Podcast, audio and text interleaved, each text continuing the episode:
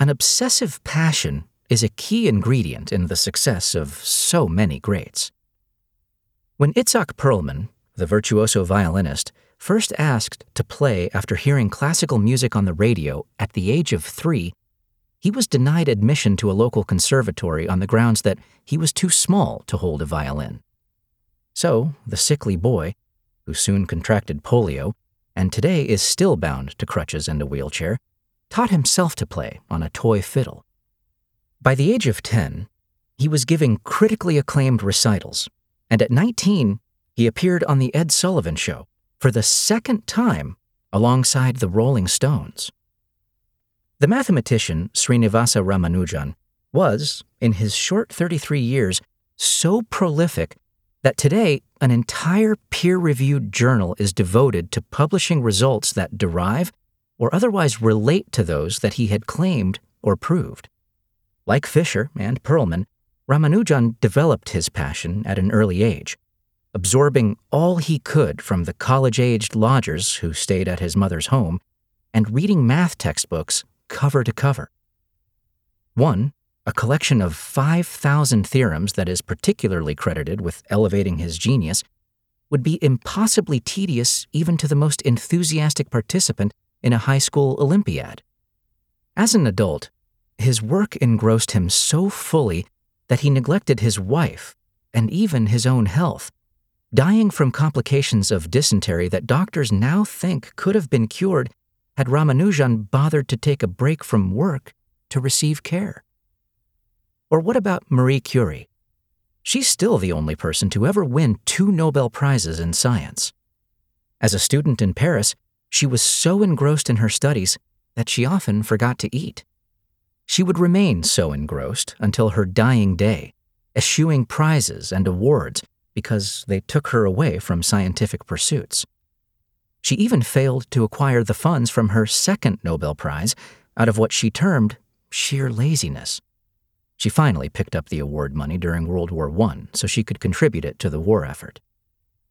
For Picasso, it wasn't chess, violin, math, or science, but art, which he continued to produce obsessively for the entirety of his life.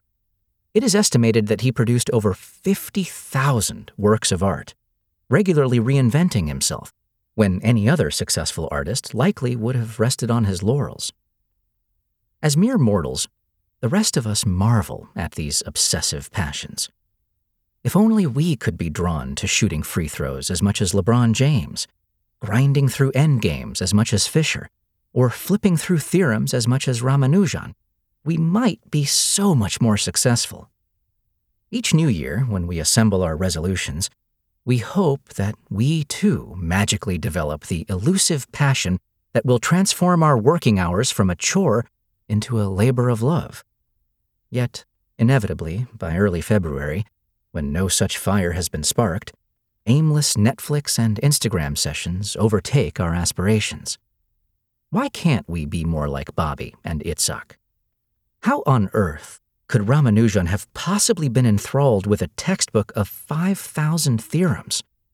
And me the remote. Why were they, alongside Einstein and Picasso, anointed to receive the magic fire of passion, as though from Cupid casting arrows to a lucky few? And why did they develop their particular passions for basketball, chess, math, physics, or whatever? Why didn't Picasso, who was sympathetic to Catalan rebels and anti fascists, devote his prodigious energies to war instead of art? Why didn't Einstein obsess over chess? Why would Fischer, who would sit still for hours as he pored over chess books and whose IQ was certainly no impediment, immediately grow restless as soon as a homework assignment of any kind was put in front of him? It inevitably went unfinished, to his mother's great consternation. In short, how does passion, this elusive maker of greatness, work?